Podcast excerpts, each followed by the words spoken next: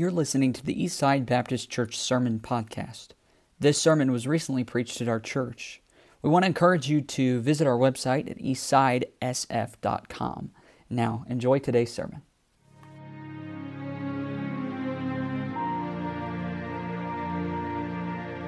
Have you found Luke chapter 18 yet? I like that this is a missions revival. Missions is the heartbeat of the church. And when anything else replaces the impetus of the church, the church will soon die. That doesn't mean you won't have services. It doesn't mean that you won't assemble together and have programs, but Jesus won't be here. You find it in Revelation 3. He's standing at the door knocking, not to get inside somebody's heart, but to get inside a local New Testament church. A church that claims to be the church of Jesus Christ. And so it's imperative that we keep the main thing the main thing. Yes, sir. Yes, sir. Now, in a minute, we're going to stand to read Luke 18 or read from there. But I want to take you to another passage of Scripture, and in your mind's eye, if you can envision the Lord speaking with His church, His disciples. And He asks them to look at the fields. He says, They're white unto harvest.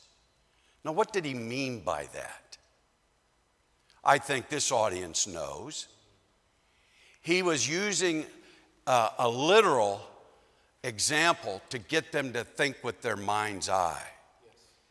Just like the fields of grain out here need to be harvested, there are souls of men and women that are ready to be harvested yes, right here, right now. Yes, and what that would imply is there are people that need to be saved tonight. Yes.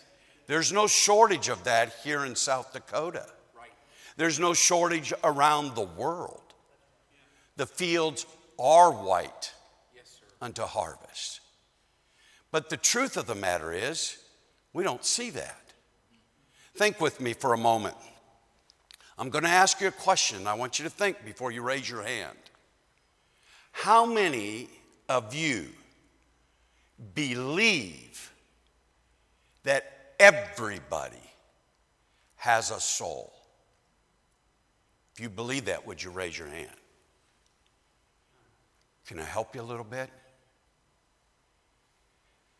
Every soul has a body.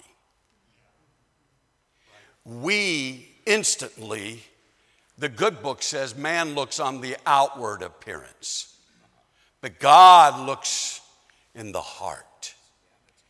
And those of us that are saved, we need the eyes of God. Yes, sir. And we need to see people like He sees people. We check out people and we say, hey, he's, he's old. Not if you're looking at me. You look at me and say, hey, he's cool. Anybody that sports a mustache like that is all that. We look at people and we say, she's attractive or he's handsome. They're tall, they're short, they're old, they're young. And we've already come to an opinion about them based on the house in which they live, and we don't care much more than that. And that's why those words that Jesus said to his church still ring today. Look at the fields. They're white. People's lives are broken. People are hurting today. They're looking for any, any joy, any satisfaction they can get. And we that name the name of Christ, Christ, we're experts at criticizing them for where they're looking for it, as if they know better. God says, I want you to see the fields are white. So, what's He tell us to do? Go ye, give ye. No. Pray ye. My heart was blessed to see how we started the meeting tonight. God said, My house shall be called the house of preaching. God said, My house shall be called the house of ministries or the house of music. No, God wants his house to be known for something yes. for prayer. Yes, sir. Yes, sir.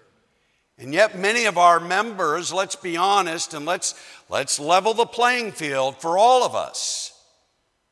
Most of us spend less than an hour a week in prayer. You know why? Because we stink at it.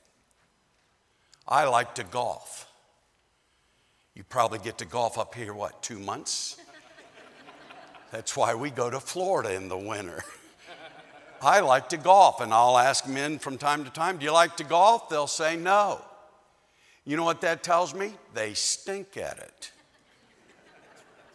And then when they add a few more words like, I'm not going to waste my time and my hard earned money to chase a little ball across the cow pasture, that tells me he really stinks at it. People tend to avoid that which they're not very successful at. Yeah, that's true. You're right. And many of us have prayed many prayers that didn't get answered. And so we give up on prayer. Now, we'd never say that out loud. We'd all say, I believe in prayer. But if we checked out the lives of the members of our churches, it would leave a big question mark on whether or not we really believe in prayer. America is struggling tonight, but I, I want to encourage the church God doesn't need America. He's going to be just A OK. But America needs God. And the problem's not in the White House, it never has been, but it's in the church house. Yes. And so a missions revival is very appropriate. Yes, E.M. Bounds said, Prayer can do anything God can do.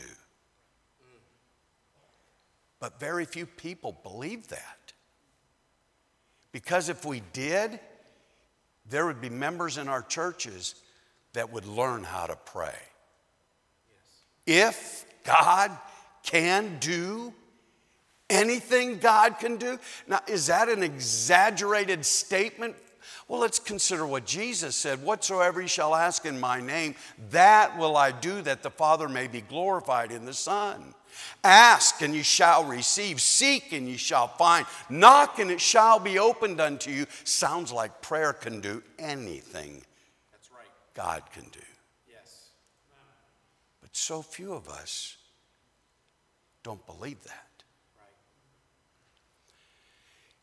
Right. Andrew Murray said, and I'm going to read the quote so I don't miss it.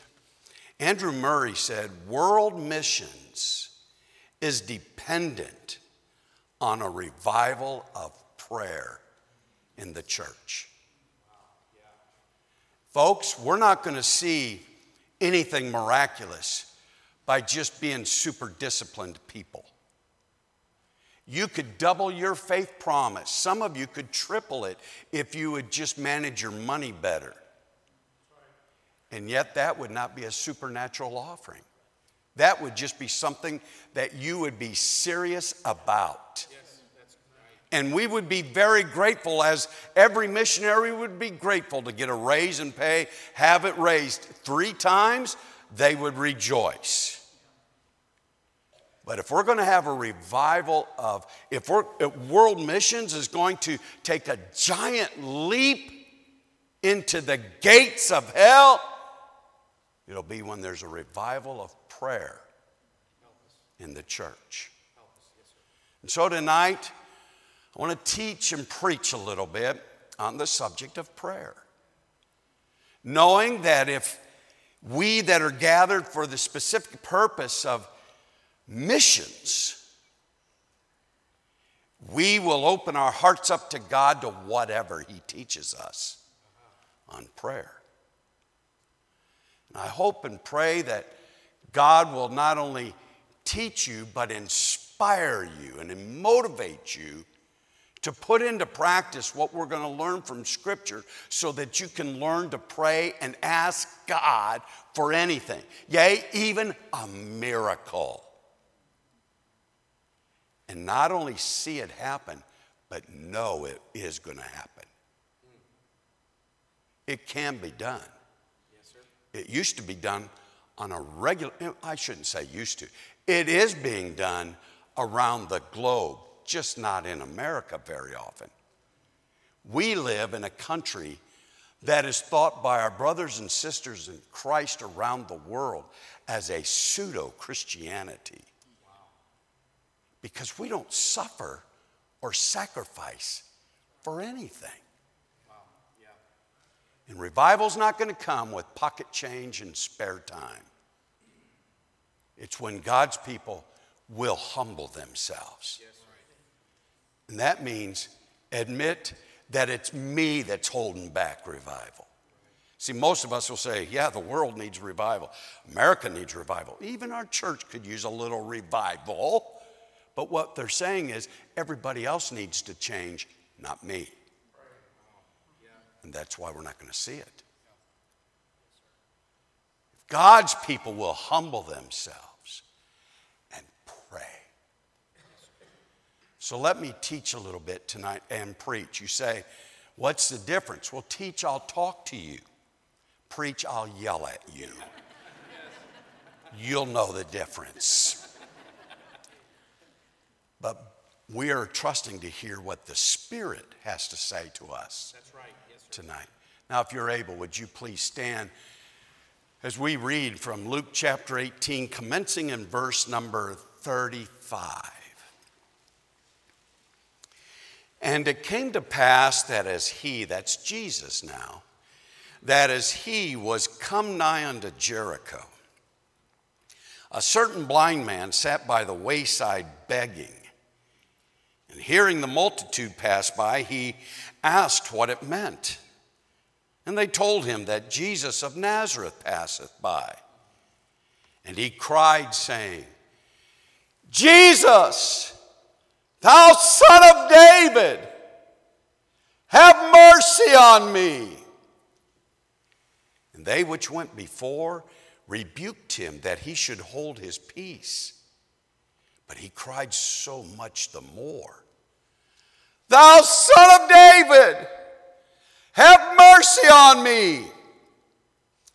And Jesus stood and commanded him to be brought unto him. And when he was come near, he asked him, saying, What wilt thou that I shall do unto thee? And he said, Lord, that I may receive my sight. And Jesus said unto him, Receive thy sight. Thy faith hath saved. And immediately he received his sight and followed him, glorifying God. And all the people, when they saw it, gave praise unto God. I want to draw your attention, please, to five words in verse number 41. Lord, that I may receive. Typically, we preachers will give you a title, and often single out a topic of the message. And, and there's nothing wrong with that, but Scripture can go far beyond what the pastor's got in mind. This is God speaking. But tonight we're going to focus on this thought of praying and trying to help the saints of God here to take their prayer life up a notch or two to where you that are needing a miracle, and, I have a hunch there are some in this room that if God doesn't do something miraculous, there is no hope. It might be in your marriage, it might be in your kids or your grandkids' families, it might be with your health, it might be in the health of the church, it might be for our missions outreach. But I'm appealing to you, good people here, to learn to pray, to experience the power of God in your life. Yes. So let's title it this way Pray ye. That's what Jesus said. Right. Souls are needing help. Pray ye. And you'll know that your prayers are being answered when you see souls being saved. Come on. It's so hard to see people get saved in the 21st century. It's harder now than it's ever been. Oh, come on. It's never been easy. Right. Yes, sir. The power of the gospel has not lost its impotence, but the church has. Right. Yes, sir. And we're being trodden under by the foot of men. And until God's people learn to pray, seek his face, turn from their wicked ways, there's no hope, not for our country, for your kids, your grandbabies. And there'll come a day you'll get a text on a WhatsApp app.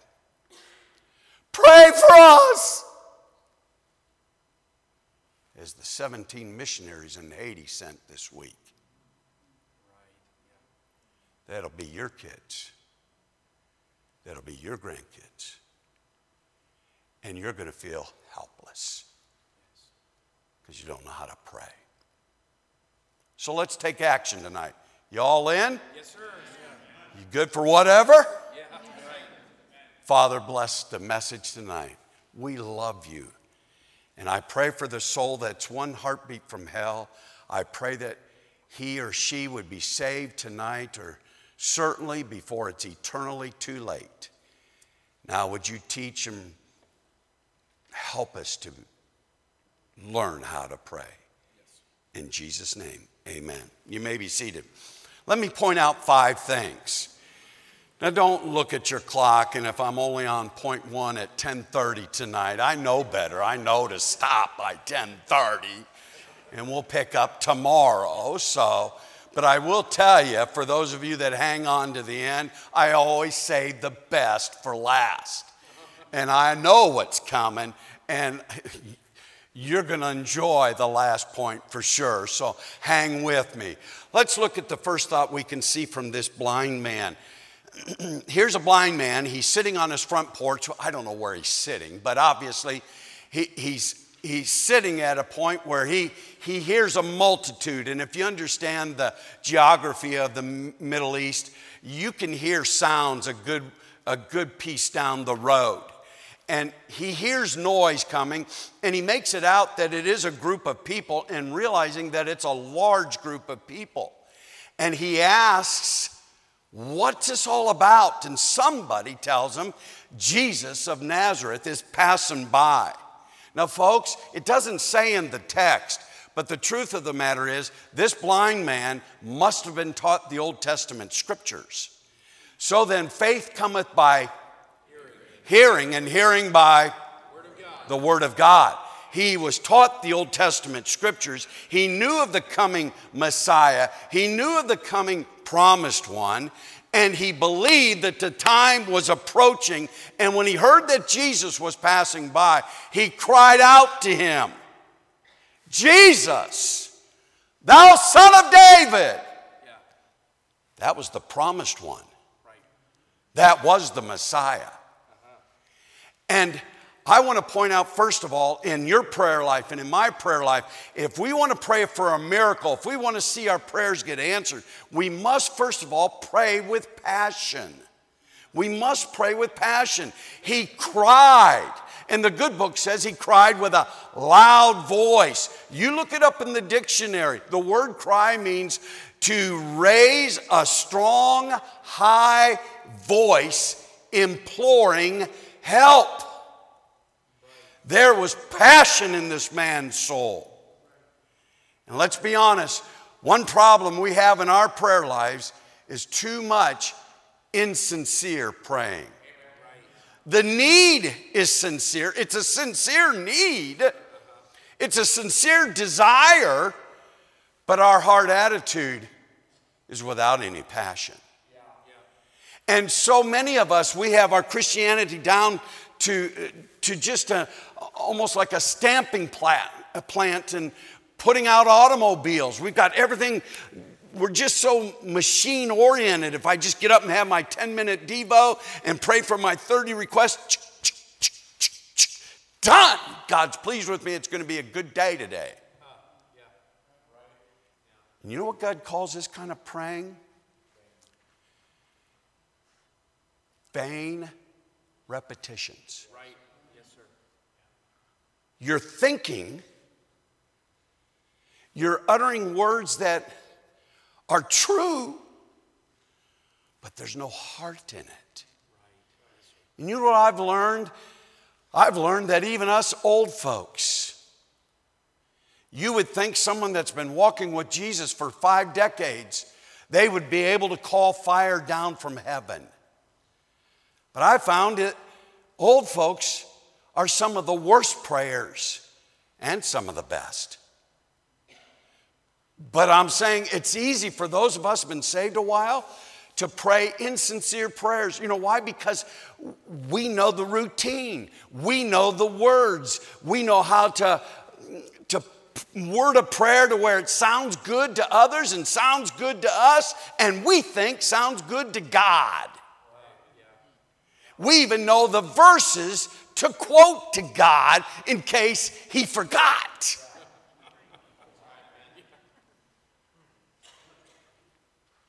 And we pray prayers without passion.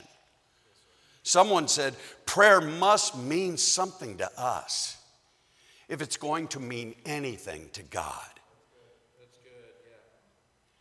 We must pray with passion. And when we don't pray with passion, we're not being honest. We're not being honest with God. Honest praying, sincere praying, has feeling with our innermost being erupting. Jeremiah 29 13 says, And ye shall seek me and find me. Circle the next word, when ye shall search for me with all your heart. Half hearted praying does not find miracles. But God loves us way too much to just let us go through life without at least trying to motivate us to pray with passion. And so He allows this thing, this four letter word to come into our life. It's called pain. We heard your preacher state already. God is in charge. God is sovereign. Could God stop every problem that has come into your life? Sure, He can. But He allows it. Why? All things work together for good yes. to them that love God. Yes. Didn't say all things were good, but God allows it because He can work it together for good in your life. Yes. And what kind of good is that? Verse 29 says, He wants to conform you to the image of His dear Son. Yes, he wants you to be shaped to be like Christ. Uh-huh. Yes. He allows pain. You tend to pray with passion when you're hurting financially. Right. You tend to pray with more passion when your family's hurting. You tend to pray with more passion if you are suffering from a deadly disease. Are you listening? God wants us to pray with passion. When's the last time you wept for souls to be saved? It's a fair question, isn't it? When's the last time you wept for God to send soul winners? You know why we don't? Because we're afraid He'll ask us to be one of them. Which, by the way, everyone that's following Christ goes fishing. And if you're not fishing, you're not following.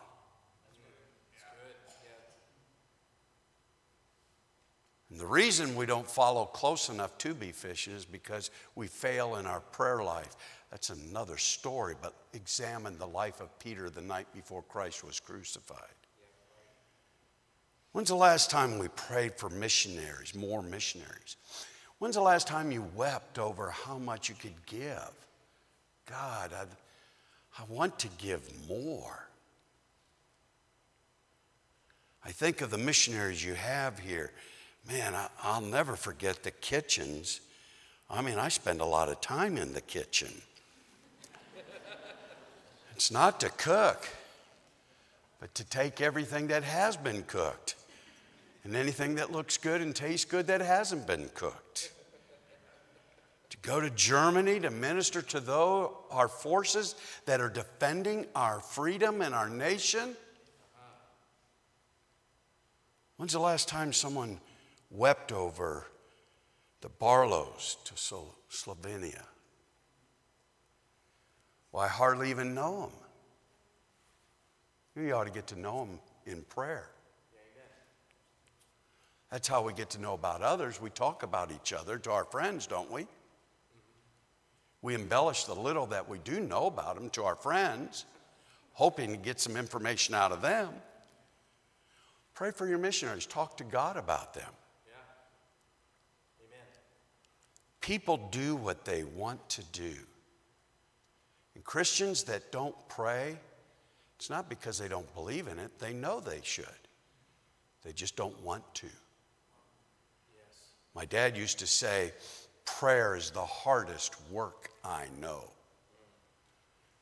And that's why many of us excuse ourselves from it. I'm just saying that we ought to pray passionately. And God allows us to be hurt to help motivate us. I've noticed over the years of pastoring and being in ministry, people tend to respond to hurt one of two ways. They either hate habitually or they pray passionately. You'd be surprised how many of God's servants are motivated not from prayer, but from hate. They've been hurt. Now they'll make themselves feel better thinking that they hate sin. But in reality, it's poison, it's bitterness that they're mingling with the truth and it drives them. I'm just saying, you want to pray for a miracle and see it happen? Pray with passion. Amen. Then, secondly, second thought I'll give you we need to pray with persistence. Don't quit praying. You keep praying passionately until God performs the miraculous. Look in verse 39. And they which went before rebuked him that he should hold his peace, but he cried so much the more. Folks, I would have been I would have been one of the disciples that would have went up to him and said, "Hush it up. Shh." I like organization. I can't help it. Um, I'm not OCD.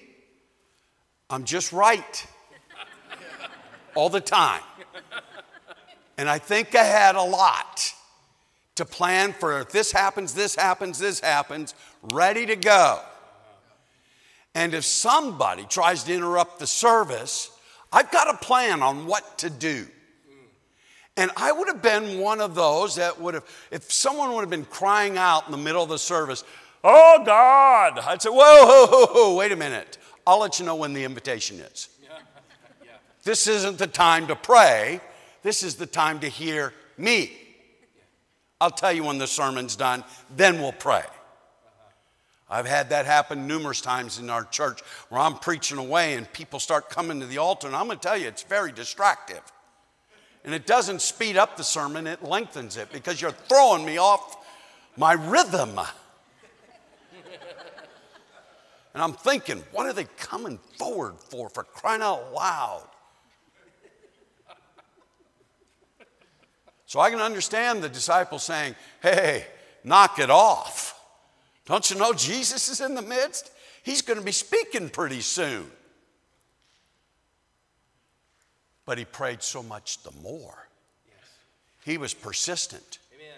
We have way too many Christians that have prayed for something and it's it's justifiable. It's biblical. You've got biblical grounds, but you can't wait. So you've already got plan B and plan C. You've already got someone else picked out because your marriage doesn't look like it's going to make it. You've already got another place to go because your church isn't going to cater to your desires. And rather than waiting, see God do something miraculous, you move on and do what you want to do. Help us. Yes, sir. I'm saying if you want to pray for a miracle and see God perform it, you need to pray with passion and pray with persistence.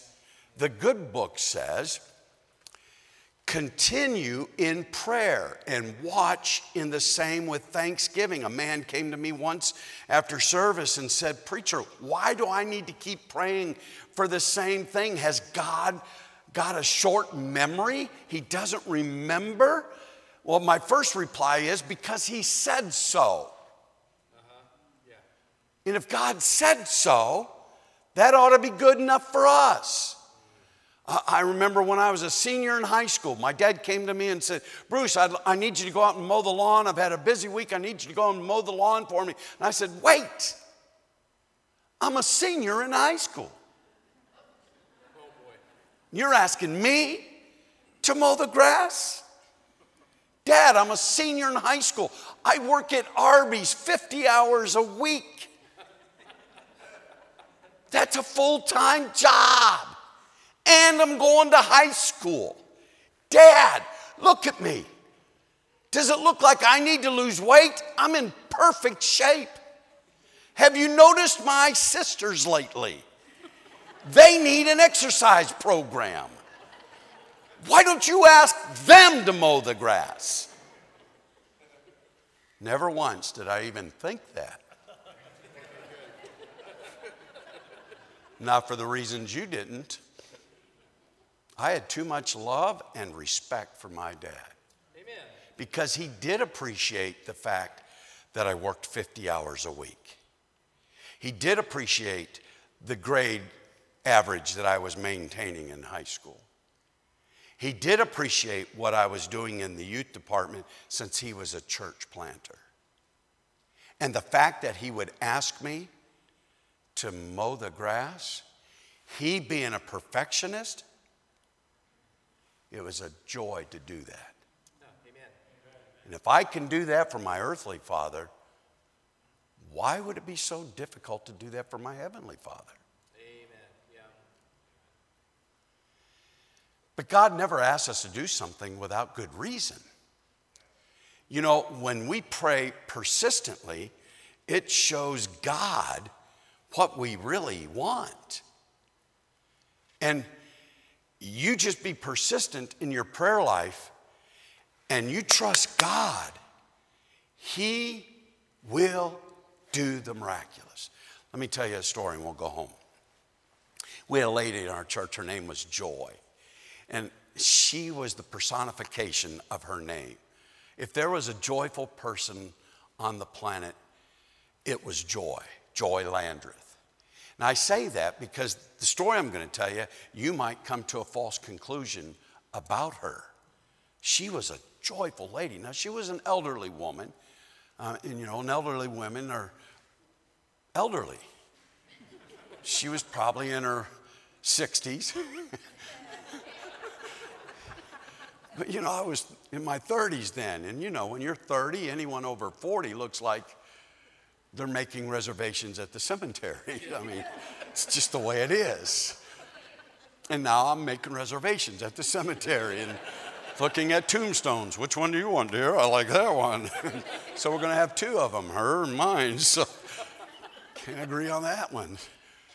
But Joy, she, I mean, she was like the Pied Piper in our church. The children loved her. When she walked in, the kids would just flock to her. I mean, everyone loved her. And so when I started pastoring and taking over the church, on Wednesday night, we had a custom that I'd stand up and say, Anybody have any comments, questions, or testimonies? And Joy, that very first Wednesday night, stood up and she said, Pastor Humbert, I need someone to pray for my husband, Willard. He's a mean old man. He needs God in his life. He needs to get saved. Now, folks, I never once, and I've been in church since I was eight years old, I never once ever heard anyone stand up in church and ask for someone to pray for their mate because they were a mean old man. I'm telling you right here, right now, if I'd say to you folks, could I get someone to pray for Lori, my wife? She's a mean old woman. That would be the last public prayer request I will ever make. And so when Joy said that, I could feel the blood just going up into my head. And, and the people, they didn't know. Some of my deacons, they're snickering to see what I'm going to do. I'm telling you, I could have choked all of them. And, and I said, uh, Joy, yeah, yeah, sure. Could I get someone to pray for Willard? I, I, Willard needs to get saved. Could I get someone to pray for Willard? I couldn't get one stinking member to raise their hand. They were leaving me to hang out there by myself. So finally, in desperation, I said, "Okay, Lee, uh, Lee, you pray, you pray for Willard." And then someone told me later Lee wasn't even in church, so Willard didn't get any prayer that night. The next Wednesday night, uh, anybody have any comments, questions, or testimonies? And Joy stood up, and as soon as she did, I thought, "No, not again." Sure enough, she said, Pastor Humbert, I need someone to pray for my husband, Willard. He's a mean old man. He needs God in his life. He needs to get saved. I said, Come on, folks, you know, Joy. I'm, I'm feeling bad for her and what people are thinking about her. And, you know, Joy, she's, she just loves the Lord. She's happy. She's, we all know her. She's just a wonderful church member. The kids all love her. And she's got a burden for her husband. Can I get someone to pray for her husband? Not one person raised their hand. This time I saw Lee in the room and I said, Lee, would you pray for Willard? Yeah, you. So the next week, I was at the front door of the church waiting for Joy to come. Joy came. I said, Hi, Joy. Could I ask you a question? Did Willard get saved this week? No. Oh, so you would like uh, somebody to pray for Willard because he needs to get saved? Yeah, he's a mean old man. I, I know he needs God in his life okay, I'll take care of that tonight. So when I got up, I said, now, folks, before we get into comments, questions, or testimonies, I got to speak with Joy a little bit, and she still has a great burden for her husband, Willard, to be saved. Could I get someone to uh, pray for Willard tonight? I had 15 hands go up, you hypocrites. All those people raised their hand, and Joy stood up and she nearly cried. She said, I know several are praying for Willard. But I need the whole church to pray for Willard. He's a mean old man. He needs God in his life. He needs to get saved. So the next morning, I said, I'm going to go see Willard. I can't take this anymore. And I'm going to win him to Christ. I went over to their house. They lived in Homewood, Illinois. And I went into his living room and Joy left us and I sat and chatted with him. And you know what? We hit it off. You know, Joy was right. He was a mean old man, but I liked him. I mean, it was like we, we were buddies, man. I mean, he was older than me, but I liked him, and he had the same philosophy of life and work and politics, and he was very conservative, and he could say things with words that I'm not allowed to use to emphasize. And, you know, I just thought, man, I like this guy's passion. Uh, I, we hit it off. And, And then I realized, whoa, I'm not here to make a friend, I'm here to witness to him. And so I said, Willard, I, I just wanted to ask you about your soul. It, it, do you know God? If you were to die tonight, would you go to heaven? Folks, I'm not making this up. We were having a great conversation. We were both laughing, enjoying one another's company. And as soon as I asked him about his eternal destiny, it's like he got shot in the face with Botox. I mean, just numb. Not mad, not sad, nothing, just nothing. And I'm, I'm a young pastor, I'm thinking, oh no, I blew it. He's going to tell Joy, and Joy's going to get up and tell the whole church next week. I said, Willard, Willard, uh, man, I, I, hope I didn't offend you. Oh, my word, look what time it is. I'll tell you what, I'll come back and see you another time. And so I left the house. And sure enough, the next Wednesday night, we got a prayer request for Willard. It wasn't but a couple months later, Joy calls me and said, Pastor, would you go see Willard? He's in the hospital. I said, Sure thing. I love hospital visits. You've got a captive audience. Yeah. They're not going anywhere fast. So I went to the hospital and went in the room and we chatted and we laughed a little bit. And I said, Willard, the other day I felt like I offended you and I certainly didn't mean to offend you, but I'm concerned about your soul. Do you know the Lord Jesus Christ is your personal Savior? And again, that dead look on his face. And he got up out of his bed and he grabbed that pole. It's on wheels. Have you ever been, you know I'm talking about? They got these little plastic bags with juices that they're sending into your arms, and I don't know what it is. It's probably diet caffeine free Pepsi, I hope. and so they're, they're feeding them intravenously, and, and he pulls that thing and he's walking to the bathroom, and his gown is flapping in the wind. I didn't need to see any of that. And he goes in to the bathroom and he shuts the door. Didn't say anything, just shuts the door. I waited 30 minutes. He won. I left. So, see you, Willard. See you another time. And I thought, my word, he's not in the elect. He's predestined. I can't help him. And I'm predestined to hear his wife every Wednesday night.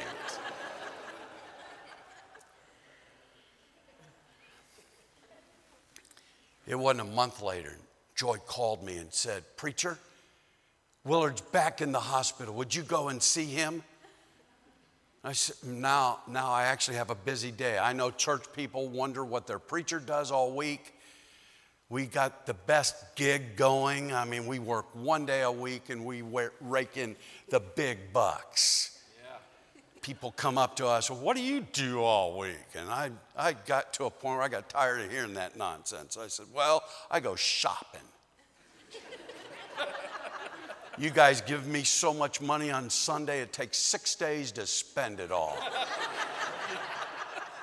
and I come and work another day and get another boatload, you moron.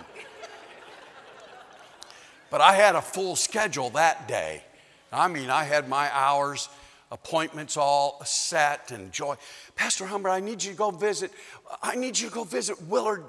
I just know God is going to save him this morning. And I said, Joy, Joy, uh, let me, I can't go. I'm busy. Uh, Pastor, I need you to go now. Willard, I just believe God's going to save him now. But Joy, you don't understand. I really am busy. I just can't cancel everybody else out and, and, and run for you. I'll tell you what, I'll plan to go and see him first thing tomorrow. No, Pastor, I need you to go see him now. Click. And she hung up. And I'm just a young preacher. I'm thinking, I'm tired of being the nice guy all the time. Everyone just orders Brucey around the house and tells me what to do, and I have to take it, or they're going to leave or start spreading rumors I'm a lousy pastor and I don't care. I'm tired of this. So I called and canceled the other appointments and I'm driving down to South Suburban Hospital, Kedzie Avenue, and, and I'm, I'm mad the whole way there. I'll tell you what, when I get there, I'm gonna, I'm gonna talk to Willard. No more nicey nicey, Brucey woosey with him, man. I'm gonna preach hell hot, and he's going there. I can't wait.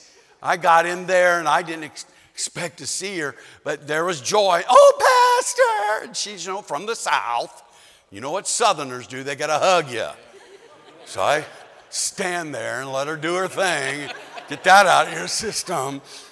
And then, oh, Pastor, I'm just so glad you're here. Yeah, I know, I know. I'm going to go witness to Will. I just know he's going to get saved today. Pastor, would you pray? No, I've been praying the whole way here. I'm ready. No, I just want you to pray. Why don't you pray for us? No, I want you to pray. Okay, I'll pray.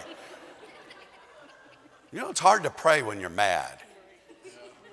And I'm trying to pray a prayer that is acceptable to her so she doesn't know how mad I am. But I am ticked. And dear God, God laughs at me. Come on, big boy, let's hear what you got to say. And so in my prayer, I'm getting my heart right with God too. Yeah, right. You say, how does that happen? I don't know. But I know I'm getting my heart right and praying a prayer that would be pleasant for her to hear, but crying from my heart to God to help me and forgive me. Yes, sir. Yep. I walked to the elevator, and by the time I got up to his floor, I was upset again. Now, don't look at me like you don't know what I'm talking about. I'm upset, and I think, man, I'm, I'm tired of this. I'm, I'm going to preach it at him. And I walked in the room. I said, hey, Willard, how's it going? Oh, forget I said that. I didn't come here to see how's it going. I came here to ask you if you were to die tonight, would you go to heaven? And I want to talk to you about getting saved. Is that okay with you? He said, Yes, sir. Wow. Well, that ticked me off. Because I thought, now he's just trying to speed this up to get me out of there. I said, Willard, the Bible says there's none righteous, no, not one. Do you know what that means? There's no one that does right, not even you, big boy. Do you understand that? He said, Yes. I said, The good book says, For all have sinned and come short of the glory of God. That means you've sinned. Your best efforts are going to fall short of Jesus Christ. You are not a perfect man. Do you understand that? Yes, sir. And every time he said, Yes, sir, just aggravated me. But God commended his love toward us in that while we were yet sinners, Christ died for us. Jesus died for your sin, for my sin. That's because the wages of sin is death. Yes. Because you're a sinner, you deserve to go to hell. I deserve to go to hell. That's why Jesus died for me. Because the gift of God is eternal life through Jesus Christ our Lord. Do you believe that, Willard? Yes, sir. That if thou shalt confess with thy mouth the Lord Jesus and believe in thine heart that God raised him from the dead, thou shalt be saved. For with the heart man believeth unto righteousness, and with the mouth confession is made unto salvation. Willard, do you believe that? Do you believe that Christ died for your sins? Yes, sir. Do you know that if, he, if you call on him, he will save you? Yes, sir. Well, the Bible says, for whosoever, Willard, that includes you. Yes. For whosoever shall call upon the name of the Lord shall be saved. Amen. I said, Do you believe that? He said, Yes, sir, I do. I thought, My word, he just wants me out of here. Folks, forgive me, and I, I'm not trying to be funny. I was so upset, I went back and started all over on Romans 3:10. I wanted to make sure he got it. I went through the Romans road three times. And after the third time, God tapped me on the shoulder and said, think he's got it. I said, Willard, you want to ask Jesus to save you? Yes, sir. Amen. I said, well, I'm going to pray for you. And normally I help people pray, but he was old enough. He had hurt his wife. And I said, then Willard, when I'm done, you just pray and ask God to save you. But pray out loud so I can hear it. I'd like to be able to give testimony. I prayed for him, then Willard prayed, and he nearly, he nearly wept. He was broke. He asked God to save him. Yes, sir. Amen. I was so out of sorts with God. I was so much like Jonah. Mm. I didn't get to enjoy the very soul that I got to lead to Christ. I left the room and went downstairs, and there's Joy. Oh, Pastor, did he get saved? I just know God was working in him. And normally I'd say, Praise God, he got saved. That's what I normally say. I said, He prayed the sinner's prayer. And she's rejoicing and praising God. And I'm thinking, yeah, we'll see if it's real. I leave the hospital on Wednesday night service. I, anybody have any comments, questions, or testimonies? Joy raised her hand. Yes, sir. She stood up and she wept. My husband, Willard, got saved. For the first time in 35 years, he told me he loved me. Wow. He's been reading his Bible every day. He's a changed man. And I just want to give praise to God for saving my husband, Willard.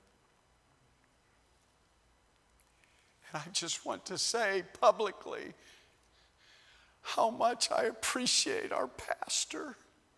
We're so blessed to have a soul winning pastor. Went to the hospital to show Willard how to be saved. And I want you to know, while standing before those people, her pastor felt about this big. I've led hundreds of people to Christ. I'm not bragging, I'm just stating a fact. And I write their names in the back of my Bibles, the date they got saved and the date they get baptized if they stay in our area and we get to baptize them. Hundreds, I won't say how many, hundreds. In the back of Bible number three, you'll read Willard J. Landreth. He's in heaven tonight. Amen. But he's not in heaven because Bruce Humbert is such a great soul winner. He's in heaven because he had a wife Yes. that prayed passionately and prayed persistently. Yes, sir. Amen. It's good. Now, I want to ask you a question. Those of you who've been saved and you have a, a mediocre prayer life, how did Joy know God was going to save Willard that morning? Some of you might think, well, she might have had a little Pentecostal blood in her. She's been hanging out with the charismatics. Have you ever read church history? And some of the great men and women of God? The prayer warriors always sense when God is about to move. But we're living in a generation, in a pseudo Christianity nation, a Disneyland Christianity that can tell you the starting lineup of their favorite sporting team. But they can't tell you the 12 disciples' names or the eight beatitudes or the 10 commandments and spend less than an hour a week in prayer. And many pray only before they eat.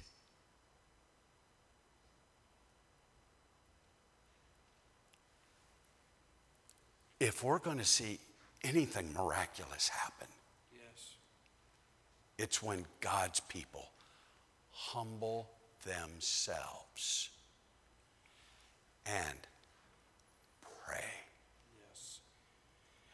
Pray with passion from the inner core of your being. Pray with persistence. Pray without ceasing. And I'll give you a, a few more thoughts the next two nights.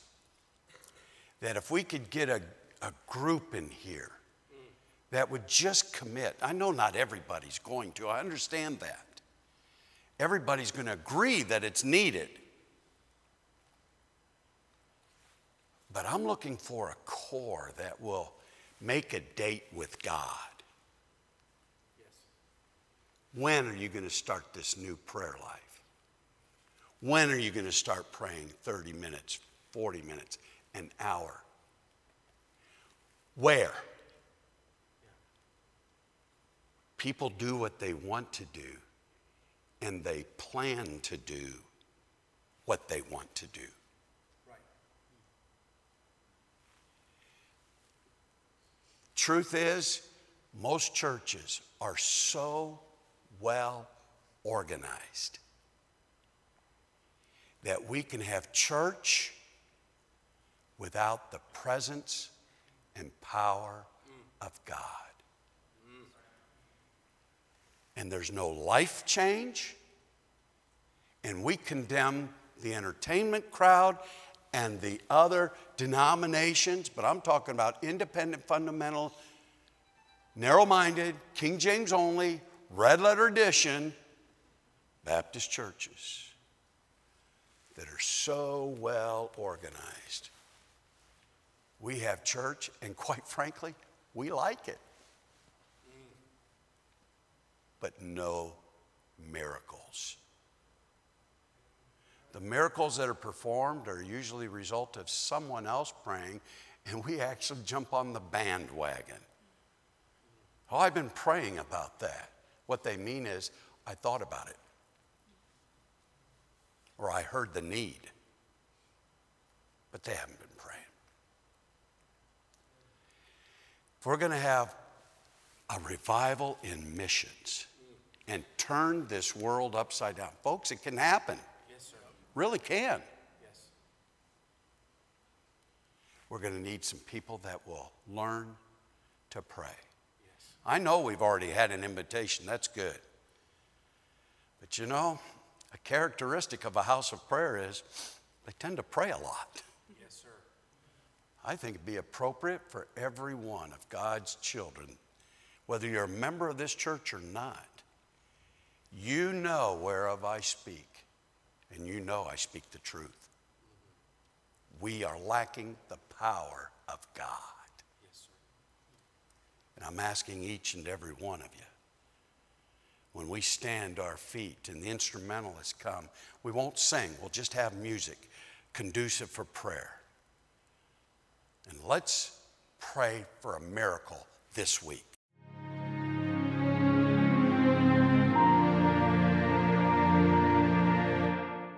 We want to encourage you to visit our website at eastsidesf.com.